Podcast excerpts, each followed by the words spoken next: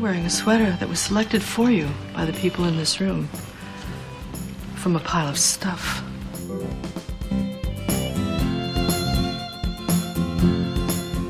Give me a full ballerina skirt and a hint of saloon and I'm on board. Mm.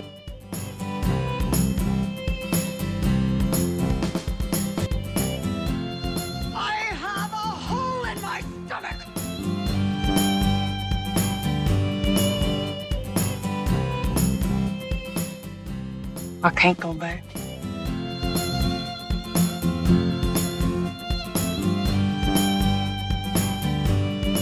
I know it's crazy. I just feel like I got a knack for this shit.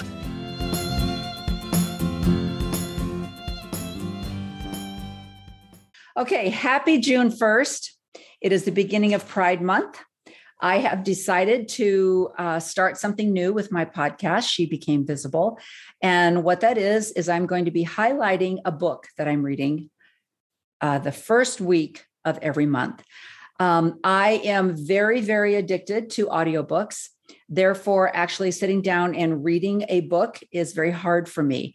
The audiobook has allowed me to drive, to hike, to play with children, all kinds of multitasking type things, and listen to a book at the same time.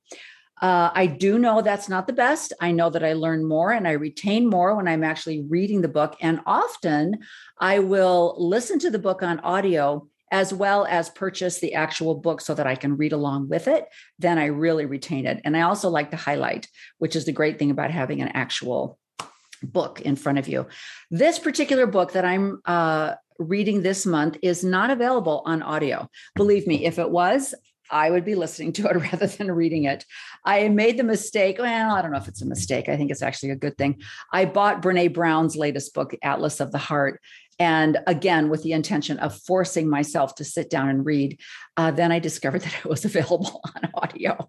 So I have not only listened to it, I have used the actual book for highlighting and reference, and I have actually watched her HBO version of the book, Atlas of the Heart. So there you go. You would think I would know it by heart now with all of those mediums, but I don't. But I do know that oftentimes I do have to read it. I have to see the words. I'm definitely a visual learner, and I have to highlight. And sometimes I have to listen to something 2 or 3 times before I really retain it. So that's an unfortunate thing, but it is what it is, right? I have talents in other areas. So anyway, so this book that I'm introducing to you, maybe I'm not, maybe you've heard of it before, Wife Number 19 by Ann Eliza Young. It is definitely a page turner. And let me tell you, I require that of a book. I cannot force myself to read a book that takes me 2 or 3 chapters before I get into it. I have to have a book that catches me from the very beginning and then calls to me. If I am forced to put it down, I can hear it in the bedroom on the nightstand saying, come back, come back. That's what I require of a book. And that is exactly what this book does. So well written. So articulate. It is that a word for reading? I don't know if it's just a speaking word, but it's amazing. Okay. And what I love about it is I recently was watching a Ken Burns documentary on Ernest Hemingway. And one of the things that he said was he likes to, when he writes so that people actually feel the life experience. He wants them to feel that they as well are eating or experiencing whatever it is he's writing about. And one of the things he said was, let me read you this quote. Don't let yourself slip and get any perfect characters. Keep them people, people, people, and don't let them get to be symbols. He also, there was a quote that was on the Ken Burns documentary where he talks about never just telling the good side of people, that you have to tell both sides of people because that is reality. And I love, though, what he said about when you only give a perfect version of a person, they become a symbol rather than a real person. And definitely in the Church of Jesus Christ of Latter-day Saints, otherwise and appropriately known as Mormons, they only portray the good side. They only portray the symbol side of people, which I feel makes all of the rest of us humans always feel inadequate. We never feel like we're enough because we couldn't live up to the standard, the bar that has been set by these portrayed perfect individuals. I think that's very damaging. I believe that there would not be as many people leaving the church if all of these humans that have been instrumental in the development of the Mormon church, if they were portrayed as humans with fallibility. And it's very ironic because the church is the first to say that the people that God has to work with are human. And unfortunately, that means they're fallible. They say that, but then they will deny anything as being imperfect or wrong, or that it was intentional. Everything is an unintentional mistake. They never apologize for anything. And one of the biggest things that I think has been portrayed, or one of the most important people, are the first two prophets of the church, Joseph Smith and Brigham Young, because there were such dramatic events surrounding their lives, the actual beginning and founding of the church, and then taking the members of the church across the plains and colonizing the state of Utah, which was not the state of Utah, obviously, when they went there. But Brigham Young led the people and went there. Joseph Smith led the people and created this only true church upon the earth. So these are very, very, the first two symbols of the church, and they are only portrayed as perfect, fabulous, amazing tools in God's hand. Well, they were tools, all right, but I don't know about in God's hands. Anyway, so what I love about this is I believe that Ann Eliza Young is telling a more perfect version of who these people were. And I think it's refreshing. I think if you are beginning your deconstruction in the church, this might be one of the first books you read, because there's a lot of history in there. And it will definitely be a very great way to start you down the path of deconstruction. And I believe it will open your eyes to other trails that you can go down. And I think it's a good way of starting out, because she was kind of a person that was there, that her story is her story. It's not a third person retelling. It's actually her story of what happened. And hey, I'm not saying that everything she says is 100% confirmed, but I'm saying she's really close, a lot closer than some of the people are today that are doing, making commentary and research. You know, she was there. This is her story. Whether it is a truth, it is her truth. And I would rather read the history from someone who was there than a historical rendition of what someone has heard from people who were there. But that's good too. I'm not saying that that's not a good thing, because, oh my gosh, I have learned so many things from the fabulous historians that are out there, especially Lindsay Hansen Park. I love you. Anyway, so let me tell you a little bit about Ann Eliza Young. She was also known as Ann Eliza Webb Dee Young Denning. She was one of Brigham Young's 55 wives and later a critic of polygamy. Her autobiography, Wife Number 19, was a recollection of her experiences in the Church of Jesus Christ of Latter-day Saints. I think one of the other reasons why I think this is so important is because it is her recollection of her experiences in the church. Everybody knows, I think everybody knows, that there is a special on the Hulu channel right now called Under the Banner of Heaven. And there's been a lot of chit chat about whether it's a true story of a Mormon's life. And what I've heard is it might not be your story, but it is someone else's story. And just because you didn't experience that as a member of the church doesn't mean it doesn't happen, doesn't mean it didn't happen, doesn't mean that there isn't truth there. So I believe that her recollection is another thing we can listen to, another side of the story that we can take in. So she grew up in a polygamous household, which moved to Utah during the Mormon migration. And Eliza was married and divorced 3 times, first to James D., then Young, and finally Moses Denning. Her divorce from Young reached a national audience when Ann Eliza sued with allegations of neglect, cruel treatment, and desertion. She was born a member of the LDS Church, but was excommunicated shortly after her public divorce from Young, which seems to be the standard behavior. If you don't go along with everything, and if you happen to open your mouth about anything, you will get excommunicated. So that's a way to be open and honest. Anyway, she was born in Nauvoo, Illinois, in 1844 to Chauncey Griswold Webb and his wife, Eliza Jane Churchill.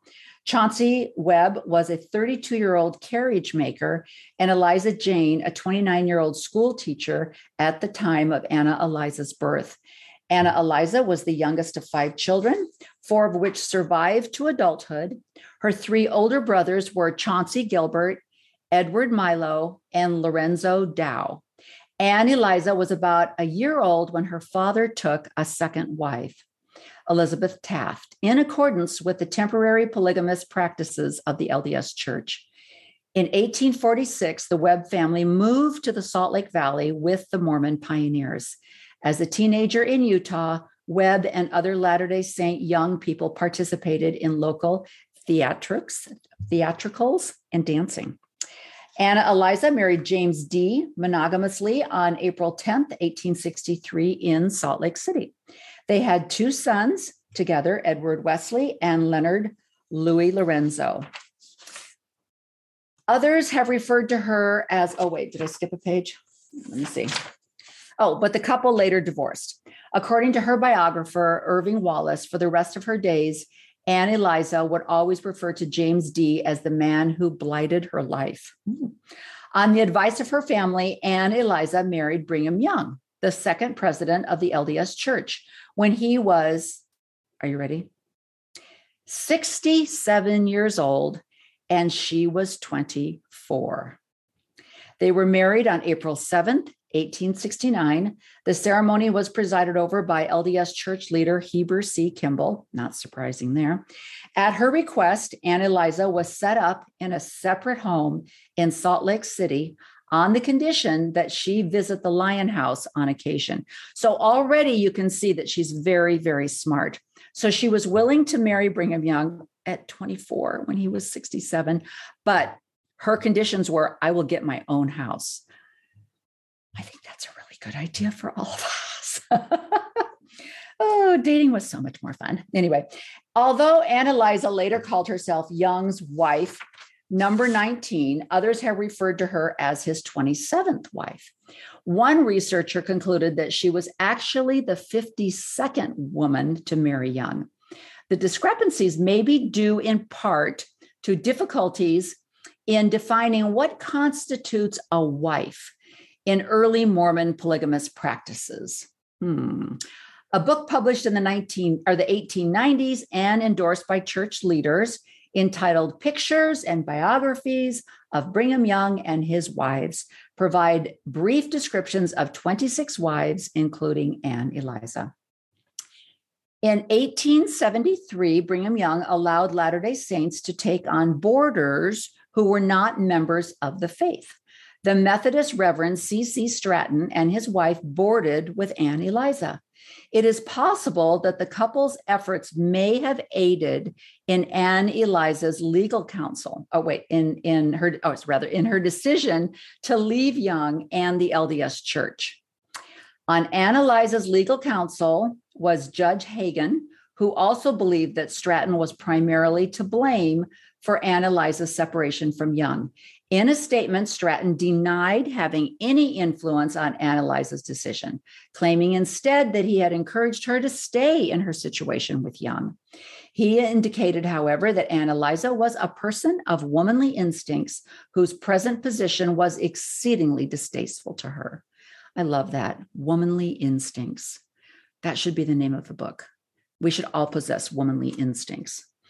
Well, we probably have them. We just don't listen to them, correct? Correct. So we need to start listening to our womanly instincts. Anyway, Reverend Stratton was invited to be listed as Ann Eliza's next friend in the divorce case.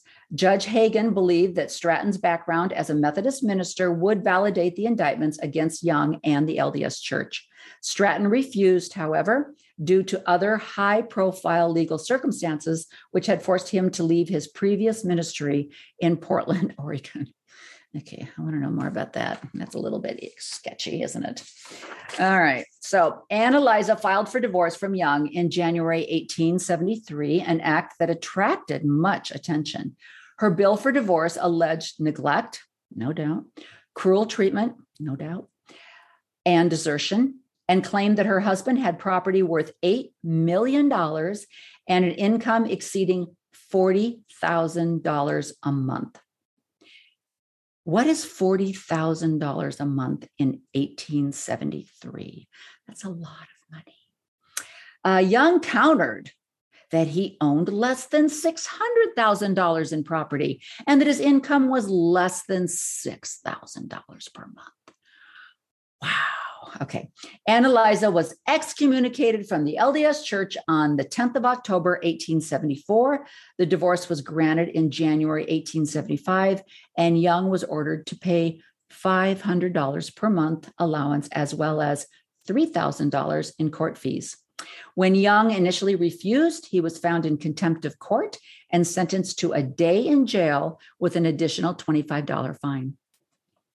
The alimony award was later set aside on the grounds that the marriage was polygamous and therefore legally invalid. The polygamous nature of the marriage was exposed them to potential indictments for unlawful cohabitation.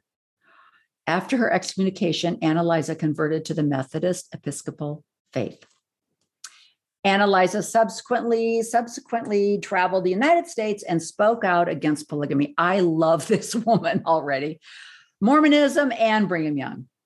She testified before the U.S. Congress on April 14, 1874. A couple months later, the Poland Act was signed in law, which reorganized the judicial system of the Utah Territory and facilitated the federal prosecution of LDS Church polygamists. In a biographical entry on Brigham Young in American National Biography, Leonard Arrington stated that Ann Eliza's lectures against Young were influential in the federal anti-polygamy legislation of 1882 and 1887. That is amazing. I mean, that is what one woman did, okay? The name of my podcast is She Became Visible. However, any of you that have been members of the Church of Jesus Christ of Latter-day Saints, have you ever heard of Ann Eliza Young? But nowhere will you learn in Sunday school that she was influential in the federal anti-polygamy legislation. It took a woman to stand up and speak out and tell the world what was happening. So anyway, after her divorce from Brigham Young, Ann Eliza married 53-year-old Moses Denning of Manistee, Michigan, a non-Mormon and wealthy logger known to have only one arm. Is that how you want to be known? I mean, is that what? Yes, at their funeral, they will say, Moses R. Denning only had one arm, the end. I mean, you want to be known for a little bit more than that, right?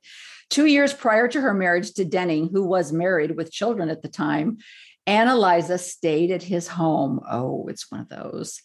Ann Eliza scaled back her crusade against Mormonism and polygamy and stopped delivering lectures the week she married Denning. She brought in as a nanny. You know how those nannies can get. Blah. In a 1907 article on the 30th anniversary of Brigham Young's death, updated the public on this then surviving widows and stated that Ann Eliza was divorced for the third time and living in Lansing, Michigan. And the 1900 U.S. Census had reported her living in Breckenridge, Summit County, Colorado. Ann Eliza eventually returned to Utah to claim a $2,000 legacy from her first husband, James D. Okay, this woman, you know, hey. She got around. All right. I love it. In 1908, she published a revised version of Wife Number 19 entitled Life in Mormon Bondage. a revision that excluded any mention of her first marriage to Dee or her third marriage to Denning. By 1910, she had moved to Sparks, Nevada. She eventually became estranged from her family, including her children. One of her grandsons told Wallace that neither of her sons maintained contact with her after they reached early adulthood. In 1930, her older grandson told Wallace, "I hope to hell I never see her again." She died at her home in Sparks of pneumonia related to old age. She was buried on December 6th in Mountain View Cemetery, Reno, Nevada. Blah. Sounds like she was a little bit of a spitfire and maybe a little bit hard to live with, you know? The interesting thing, though, is I as I mentioned, I was watching this documentary on Ernest Hemingway, and he had a very volatile relationship with his father, who was also very religious, very stern, and drank a lot and was prone to complete, you know, change behavior in like 5 seconds. He would be this very loving father, and then within minutes would become violent. His mother was also a little wacky. But it's interesting the way that she's portrayed versus how he was portrayed. He was a doctor. He was gone a lot because of his profession. And they talked a little bit about, they I don't remember the exact words, but I felt as though they portrayed him as a man who would go on calls, being a physician in the middle of the night. He did a cesarean birth, sometimes by, you know, not a very well-lit room. Sometimes he lost the baby. Sometimes he lost the mother. So they kind of made this portrayal of him as the sacrificial man who gave to his community. And then because of his excess love of his work, that he was drinking and blah, blah, blah. His mother, Ernest Hemingway's mother, on the other hand, was portrayed as a woman who gave up a career as a opera singer and in the theater, and how she resented that and did not let her children ever forget what she had sacrificed for them. I always feel like there's always a little twist in the differences in the story when we're portraying a woman or a man. Anyway, Wife Number 19, I love it. What I loved about it is in my research this last year of church history, trying to find out more truths about the LDS Church, the people who started the LDS Church and the people that were, you know, involved in it. It was very, very interesting. And there were, when you talk about women intuition, like they did describing her, oftentimes in the church, there would be a talk at conference, or somebody visiting the congregation would give a talk, and you had been taught to respect their authority and their position. So oftentimes when they would say something that you felt was completely contrary to maybe a teaching of Jesus or even other teachings that you had heard about the gospel, you would kind of, I at least would kind of go, you kind of get this pit in your stomach, right? But you let it go. You just let it go, because you would go back to the idea that humans are humans, the church only, that God only has men to work with. See, that's a problem right there, because there's also women that would be doing a much better job if there were women involved in some of the, you know, councils and stuff.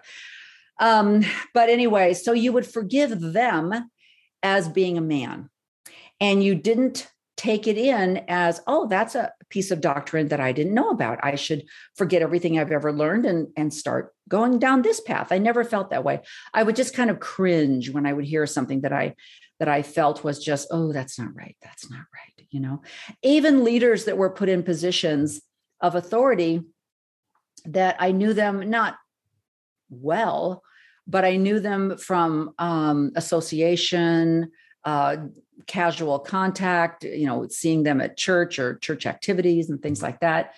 But you would hear things from people who worked for them if they were a business owner, and you would find out a little bit more about their personality.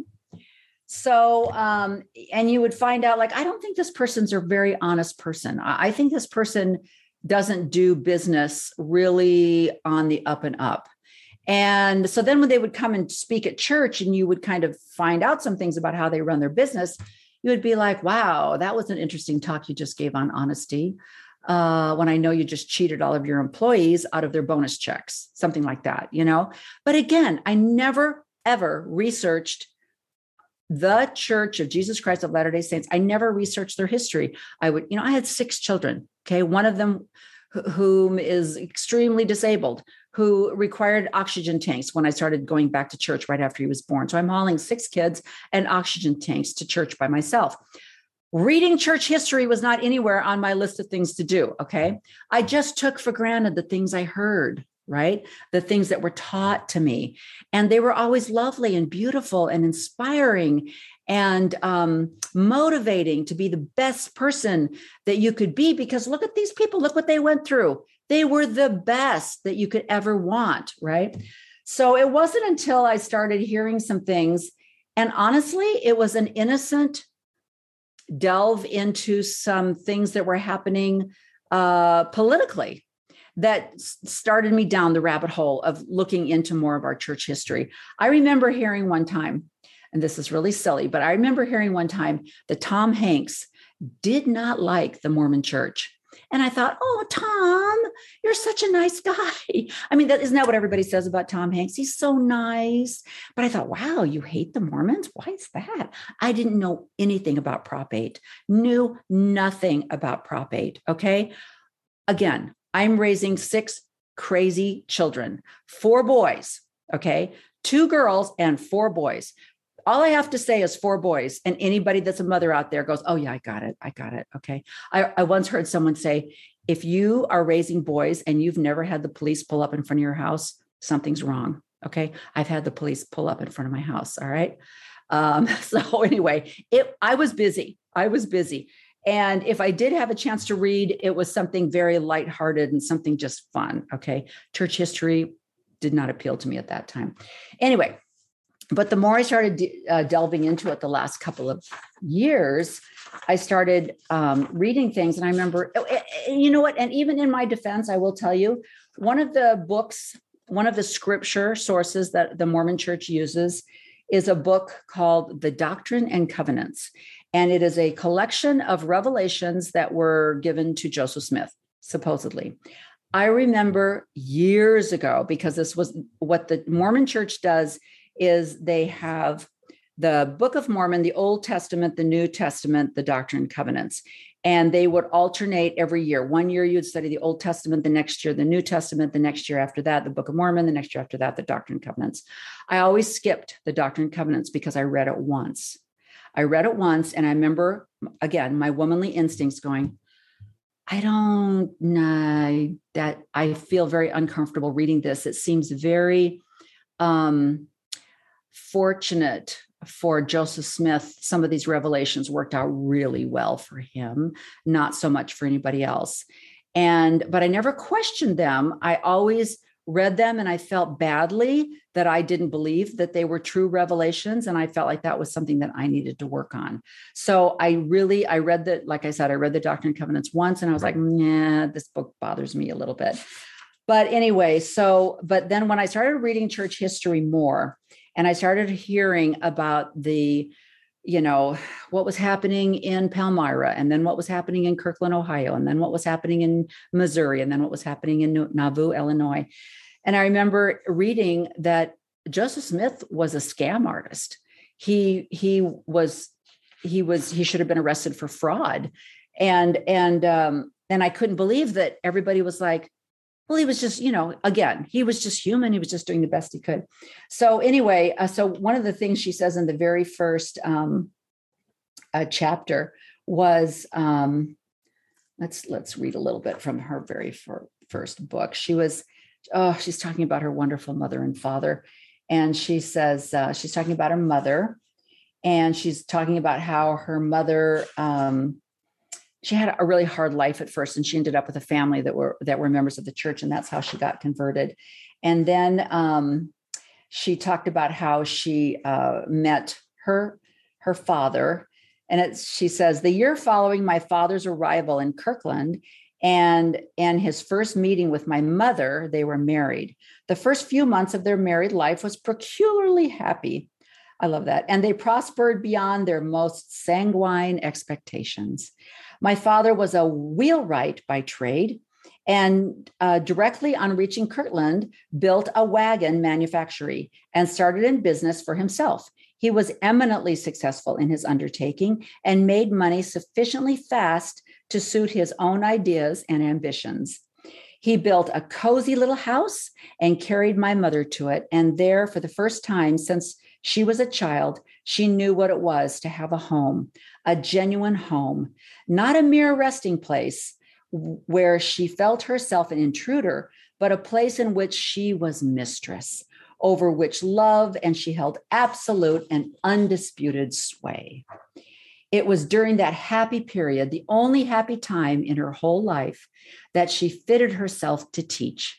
She was an indefatigable, look that word up, student, and she made the most and the best of her time. At that time, she studied to satisfy her intense craving for knowledge and as a pleasant recreation, with no thought that she might someday have to turn her studies to practical account. She had not then been introduced to the doctrine of plural wives and its attendant glories, which, being defined, meant miseries and torture. And the definition has never been altered and never will be until women's natures are most radically changed. I love that. As I said before, my father was prospering in worldly affairs, and when it was revealed to Joseph Smith that in addition to the profession of prophet, he should add that of banker, he assisted Smith in founding the Kirtland Safety Society Bank by promising to deposit all his money therein, in short, giving Smith all that he possessed outside of his house and shop towards completing the amount necessary for a capital on which to start the new enterprise. When the bank failed, which it did very shortly after its establishment, my father, of course, lost every cent which he had invested. He was intensely disgusted with the whole proceeding, which, if it had happened in the Gentile world, would have been termed swindling, and Smith would not have been easily let off by the mere calling of names. Many Gentiles who had suffered by the failure were not so lenient as Smith's followers and demanded that the prophet should answer to the complaint of swindling before the United States court. But as usual, he eluded the officers of justice, and all attempts to arrest him were unavailing. So this is what I thought when I first started hearing about the Kirtland Safety Society and the bank and what he had required the people to do and how they had lost everything. This was just the beginning.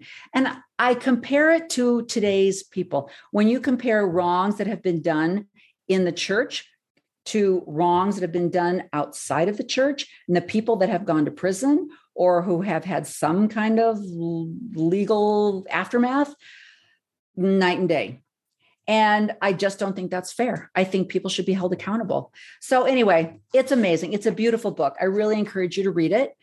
If you are reading it, would you mind getting on the Facebook page, shebecamevisible.org?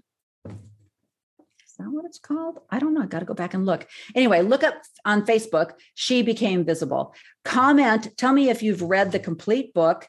If you have, give me some of your feelings. I did look up some of the Amazon reviews, and I thought they were really, really interesting. Let me find it again.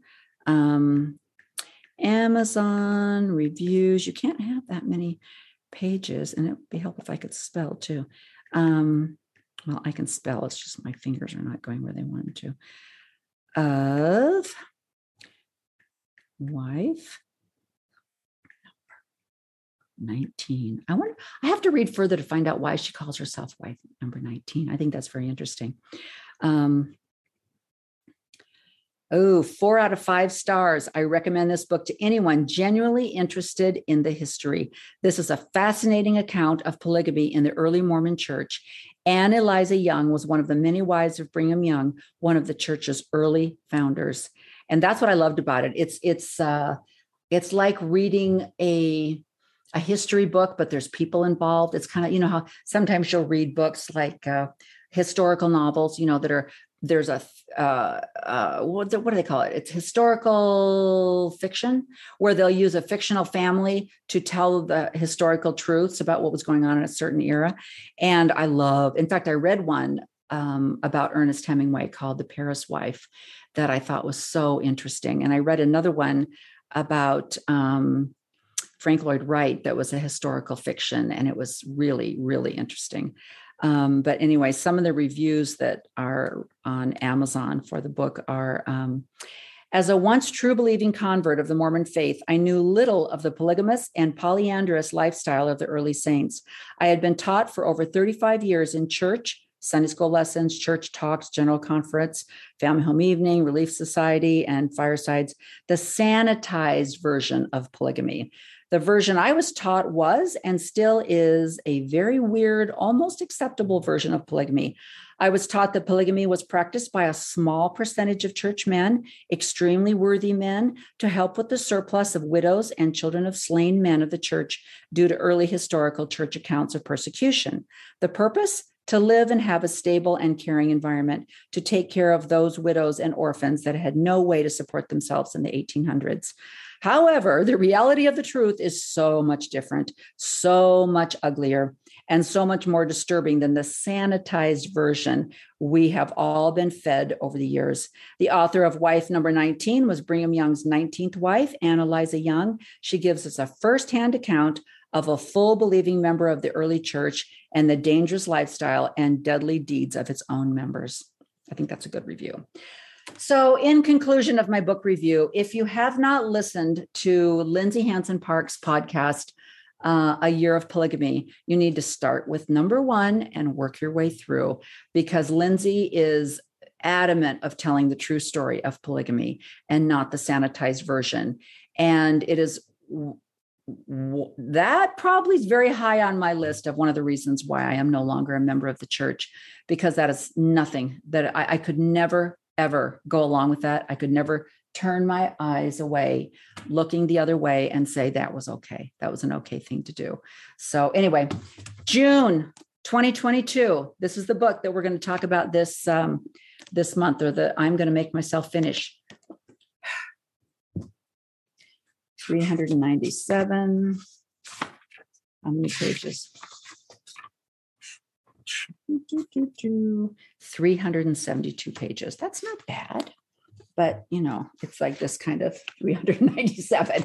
There's no pictures in this book. Okay, people. Anyway. All right. Have a great Wednesday. Happy June 1st. Happy Pride Month.